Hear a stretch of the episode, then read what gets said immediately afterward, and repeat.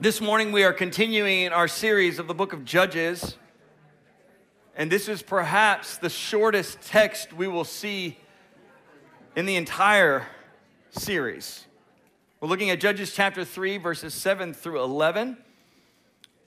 And this is the first um, judge that we behold in the book of Judges. The introductions have passed, and now we are introduced to the judges.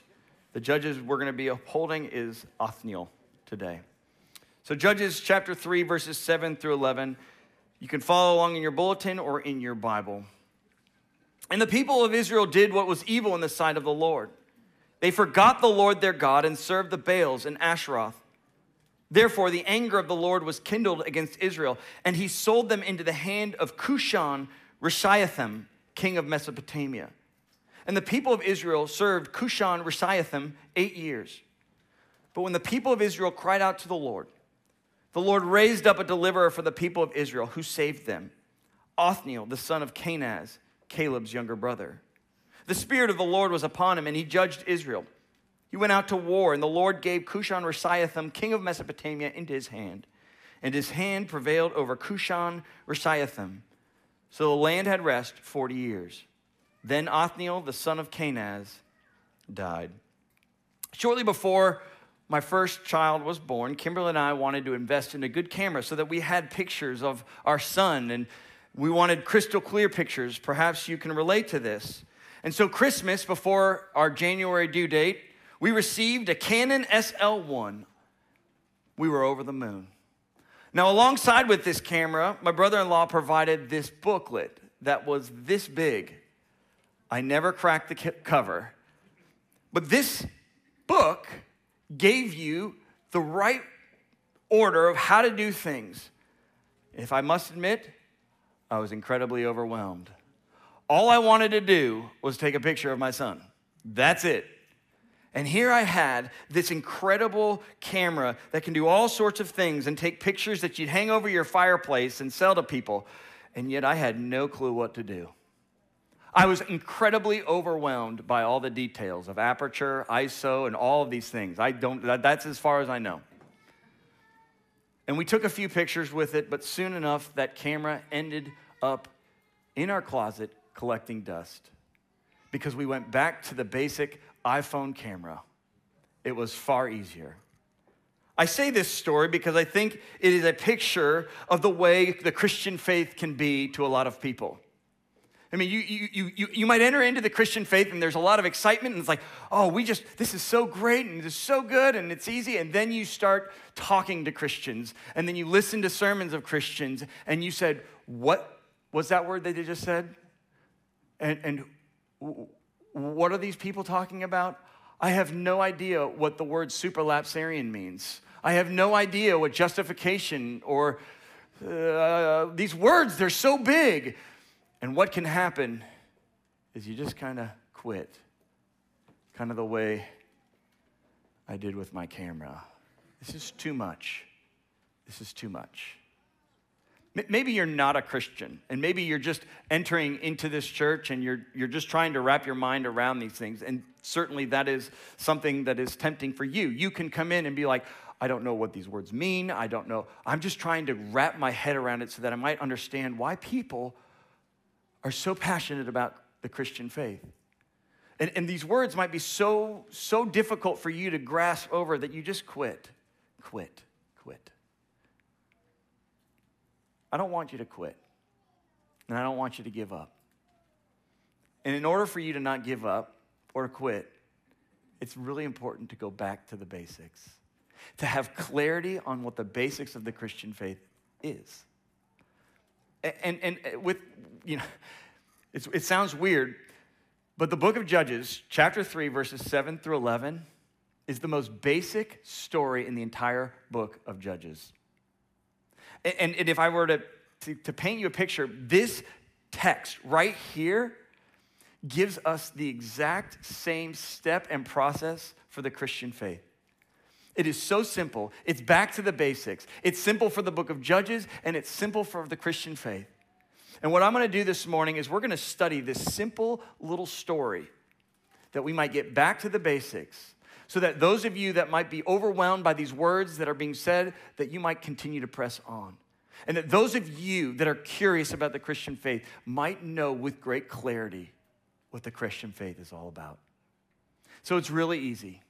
The basics of the Christian faith, the message, the basic message of the Christian faith really just has two messages one's bad, one's good. We're going to look at the bad news and we're going to look at the good news. You'll see this in the book of Judges, you'll see this in the Christian life. So let's go. Let's check out the first, the bad news. The bad news. What is the bad news? The bad news is this all humans sin. All humans sin. Sin is defined as this disobeying God's command. Disobeying God's command. So all humans disobey God's commands. God has given commands, and we can look to like the Ten Commandments, and if you break them, guess what? That's a sin. It's really simple. Now look with, look with me at Judges 3 7. And look what the people of God, the people that God had redeemed out of Israel, the people that had received the very law that God had said, this is what you should do to follow me. Look at what the people of God are doing in chapter 3, verse 7. They did what was evil in the sight of the Lord. They forgot the Lord their God and they served the Baals and the Asheroth. The Baals and the Asheroth, you have no idea. That's okay. These are the gods of the culture which they lived in. They were the gods of Moab, of Canaan, of Philistia, of Midian. These are what they were. The Israelites came into this area. They had left Egypt and they'd wandered in the wilderness and they came into Canaan and they interacted with a group of people who worshiped the Baals and the Asheroth. And what did these Israelites do? They began to bow down to the Baals and Asheroth. If you know anything of the Ten Commandments, you know that the first four commandments always deal with worship of God. And yet, here we have the very people of God worshiping other gods. This is a basic principle uh, of Judges that the Israelites have sinned. And if the Israelites have sinned, then we've all sinned. If the people of God have sinned, the ones who have received the law have sinned, so too have all people. The Apostle Paul in the New Testament said this all have sinned and fallen short of the glory of God. This is the basic truth of the Christian faith. And it's also the basic truth here in the book of Judges. But before we move on and, and, and look at, at the second aspect of the bad news, I want to press this a little bit for you so that, you know, it's not just, you know, theoretical that all people sin. I want to press in a little bit that you might recognize that you sin. Go back to the Israelites. What are they ultimately guilty of doing? They're worshiping other gods. This is also known as idolatry. Idolatry is the worshiping of other gods than the one true God. They did this for a reason. Asherah, let's just take the word Asherah. Asherah was a fertility goddess in Canaan. If you know anything about ancient Near East culture, one of the things, especially for women, that was so vital to women in this period of time was to give birth and to give birth to particularly a son. I mean, you could go all the way back into the book of Genesis as you look back and you, you see the angst of Sarah. You see the angst in, in, in Samuel of Hannah, Samuel's mother. There was just this angst of, of, of, of being barren. I mean, we, we know this in our culture. Uh, I, I don't know this personally, but I, if, if a woman is barren and can't have birth, there is a lot of turmoil that goes in, in, in the life and the psyche of a woman. But put this into a context where, va- where you're only valued if you have children. So there's this desperation, this pain. And what is an Asherah? It's a fertility goddess. So put yourself in the shoes of a woman who can't give birth. Aren't you tempted to worship a fertility goddess who, if you give to them, according to the cultures around you, you will be blessed with a child?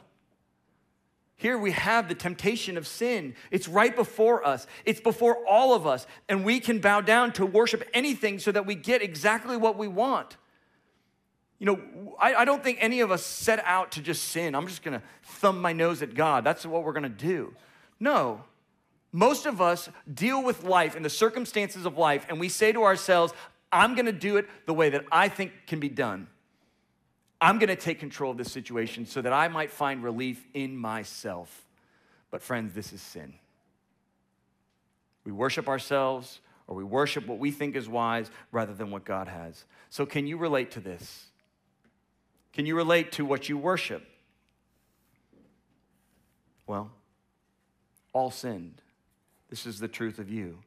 So the bad news begins with this truth that all sin, all people sin.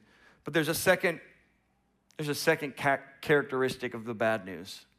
Not only that all sin, but that sin has consequences. All sin and sin has consequences. Consider the consequence of Israel's sin in verse 8. The anger of the Lord was kindled against Israel, and he sold them into the hand of Cushan Rishathaim, king of Mesopotamia. And the people of Israel served Cushan Rishathaim for eight years. I want you to see this. There's two parts of their sin, the consequence of their sin. The first is the anger of God is kindled against Israel. And secondly, they became enslaved to the king of Mesopotamia. Two consequences of their sins. Now, I'll tell you, there's more consequences to sin than just these two, but these are, are very good pictures of the consequence of sin. If you're like, eh, I don't really sin, well, maybe you can relate to these two. Maybe not. I don't know. But let's look at these two characteristics of the consequences of sin. First, the anger of God. The anger of God is definitely out of fashion today. We don't like to think of it. But here it is, right here in the scriptures. It's real and it's before us. God hates sin, and this hatred of sin manifests itself in anger, but it's a righteous anger. It's righteous and therefore should strike fear in us. Just as a child is struck by the anger of their parents when doing something wrong, so too should we with the anger of God. But we must not look at this as some bad thing, as if God can't control his anger. God is angry because he hates sin he is opposed to it because it's not in his nature. He's holy and righteousness. But, but he also hates it because sin brings death and destruction. As Paul says in Romans, the wages of sin is death. God comes to give life but sin comes to bring death, and he hates it. And his anger towards sin is real, and it's righteous, and it's actually good. And here we have in the book of Judges God being angry, righteously angry at the, at the sin of Israel. Do you know that God hates your sin too? And that God can well up with anger for that. To those of you that are not Christian, what will you make of your life before God if you were to stand before Him? His anger and wrath, which I would argue is righteous and just, they are proper. Why do you not deserve that anger and wrath if you have sinned? This should humble us. His anger and his wrath are meant for us. Do you know that? The anger of God is righteous and just. This is one of the first consequences of sin the anger of God. But there's a second one enslavement. Enslavement. We don't know much of the enslavement of the Israelites during this period. It's admittedly very short and to the point. But we do have a few details, and I would say that there's three, roughly three details of their enslavement that, I want to bring before you. The first is this that God is the one who brought the enslavement upon Israel. His just anger brought them into slavery. It says that God sold them into slavery.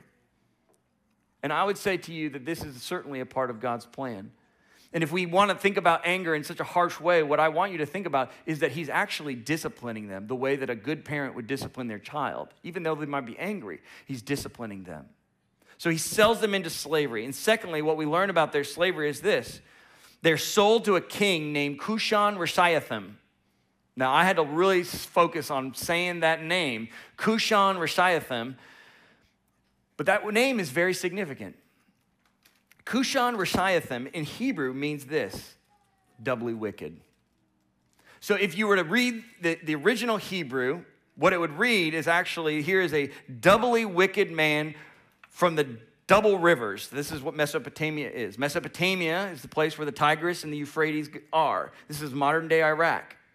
And so they had this kind of like phrase. These Jews were using this phrase of this Cushan Rishathaim, this doubly wicked man from the double rivers. That's what they did. So we think about this. Here's this doubly wicked man who's enslaving them, that God has sold them into, and they're enslaved for eight years. They're, they're enslaved by a doubly wicked man for eight years. The last thing that we see, the last detail we give is that the Israelites cry out. That the oppression of this doubly wicked man from the double rivers of Mesopotamia is so severe and so significant that they cry out. Their enslavement was so harsh for them that they were crushed and they cried out. This, my friends, is the result of sin in all of our lives. You know that, right? That the consequences of sin not only bring the anger of God, but it also brings the enslavement of that sin in your life. And that you will never, ever be able to shake it in your own power and strength. You'll just continually live in this cycle of the consequences of your sin, and you do not have the power to break your enslavement. I never thought that I would break from the enslavement of an early childhood sin pattern of my life. But by God's grace, He did. But let me share what that sin pattern was. At a young age, I was very successful at playing soccer in my city. I, I was able to garner great accolades and, and um, attaboys from coaches and parents. I was the champion, Mayor's Cup champion. I was wonderful, a soccer player. And I basked in how good I was. But then when I turned 12 or 13 years old, puberty hit in, and all these other people started getting bigger, faster, and stronger than me. And I remember one game, I ran to the corner, and my dad was standing right there, and I was already feeling the pain of, of not being good enough anymore. I had sold my soul to just you know, my, my standards based off of how good I am. And my dad looked at me and goes, Come on, Dan, try a little harder. And I flipped. And I started screaming at my dad. I ran to the sidelines. I started weeping, and I didn't know how to do it. And soon enough, I quit soccer because I couldn't find an identity in soccer. And guess what? I picked up golf. And the same thing happened in golf once again. I got really good, really fast, found an identity, but then I started hitting walls again. And this pattern of enslavement based off of my success and what I did, it was crushing me. See, this is what happens to all of us in our sin is that it will enslave us. And we don't have the power in and of ourselves to break it, but by the grace of God. There's only one thing that we have in our enslavement. One thing. Our cry. And that's exactly what Israel does. The bad news ends with this that at the bottom, you have a cry. And when that cry goes out, there is good news. I hope that you hit bottom, truly. I hope your sin and the pattern strikes you so much so that you're like, all I got is the cry, just like the Israelites. For that's what happened with them. They cried out. Now, I want to turn from the bad news and now turn to the good news. And what we're going to see is the good news is this God brings deliverance. God brings deliverance. And let me note this in your bulletin because I know it's backwards. I changed this, and that's not Rachel's fault. This is me. But I want you to see that God brings deliverance through a deliverer from our consequences. So we'll just flip those in your bulletin for those of you that like to take notes. God brings deliverance through deliverer from our consequences. Look at verse 9. After hearing the cry of Israel, what happens? The Lord raised up a deliverer for the people of Israel. The Lord raised up a deliverer for the people of Israel. I want you to see this. The Lord is the one that does it. When we're on rock bottom, when the Israelites are crying out because they're doubly wicked king over them, when they cry out, the Lord raised up a deliverer. And indeed, this is right in line with much of the story of the Bible. Like Jonah, when he's in the bottom of the fish, do you know what he says? Salvation belongs to the Lord. This is the truth. That when we hit rock bottom, the only one that can reach down and pick us up is the Lord. And this is what the Lord did. They cried out, and the Lord brought deliverance. But he brought deliverance through a deliverer. Now, who's our deliverer in this story? It's Othniel. I want you to see some of the unique characteristics of Othniel. First off, we aren't given many details of Othniel. All we have is that he's the younger brother of Caleb. Caleb. Who's Caleb? Well, Caleb was one of the mighty spies that Moses had sent out. And he said, I'm going to fight. I'm going to fight. Let's go fight. We'll, we'll take Canaan right now. Caleb is this righteous man. And so, in being related to Caleb, there's a sense of righteousness in Othniel's perspective. More than that, in chapter one of the book of Judges, we're introduced to Othniel, and he is valiant and he shows great courage and faith. And so here we have Othniel, this righteous man. And then I want you to see this in verse 10. Who went with Othniel and helped him judge? The Spirit of the Lord was upon him. For those of you that know the New Testament and know this word should indeed catch our attention. Othniel was a righteous man who was endowed with the Holy Spirit. This is just like Christ, who is righteous, who, who was raised up by the Lord, who, who was like Othniel and walking in the Spirit of the Lord. Othniel delivered the Jews out of Cushan Rishathaim's hand, so too does Jesus deliver the people of God from their sin. He is just like Othniel. Othniel is the type of the great deliverer, Jesus. God brings deliverance through a deliverer. And as Christians, our deliverer is Jesus. Now, the beautiful thing about our deliverer is that he doesn't just, just leave us where we are in the bottom. No, he actually delivers us from sin's consequences. What did Othniel do for the Jews? He brought them victory over Cushan Rishathaim. He said, You might have doubly wicked strength, but I'm going to deliver you from that. And the mighty hand of Othniel came in and knocked out Cushan Rishathaim, and the people of Israel were free. And what we must see in this picture is that when God brings delivery, he brings delivery from enslavement. If you have a Bible, you can turn with me to Romans 6. I'm going to read this for you because you would see this with your own very eyes. How God Himself brings delivery from our enslavement to sin. Romans 6, verse 6 through 11. I'll read it. We know that our old self was crucified with Him, that is Jesus, in order that the body of sin might be brought to nothing, so that we would no longer be enslaved to sin. For one who has died has been set free from sin. Now, if we have died with Christ, we believe that we will also live with him. We know that Christ, being raised from the dead, will never die again. Death no longer has dominion over him. For the death he died, he died to sin once for all. But the life he lives, he lives to God. So you also must consider yourselves dead to sin and alive to God. You are free in Jesus from sin. Sin no longer enslaves you. Go back to the story. What is it that delivered me from this incessant uh, cycle that I was going and of looking at, at, whatever I was doing and saying, if I'm good, I will be accepted and, and, and right? And what is it that delivered me from that? It was Jesus who set me free, who said, it's not based off of you and what you do, it's based off of what Christ has done. And what Christ has done is taken your place, his righteousness for your righteousness, your sin on him. It was only when I began to understand that Jesus came to pay for my sin and to grant me his righteousness that I was free from this cycle of being enslaved to my own worth being rooted in what I did. When Jesus brings deliverance, he brings deliverance from our consequences, which is enslavement. But Jesus also brings deliverance from the anger of God. Now, some of you might be saying, How does Jesus bring deliverance from God's anger? The answer to this will include a big word.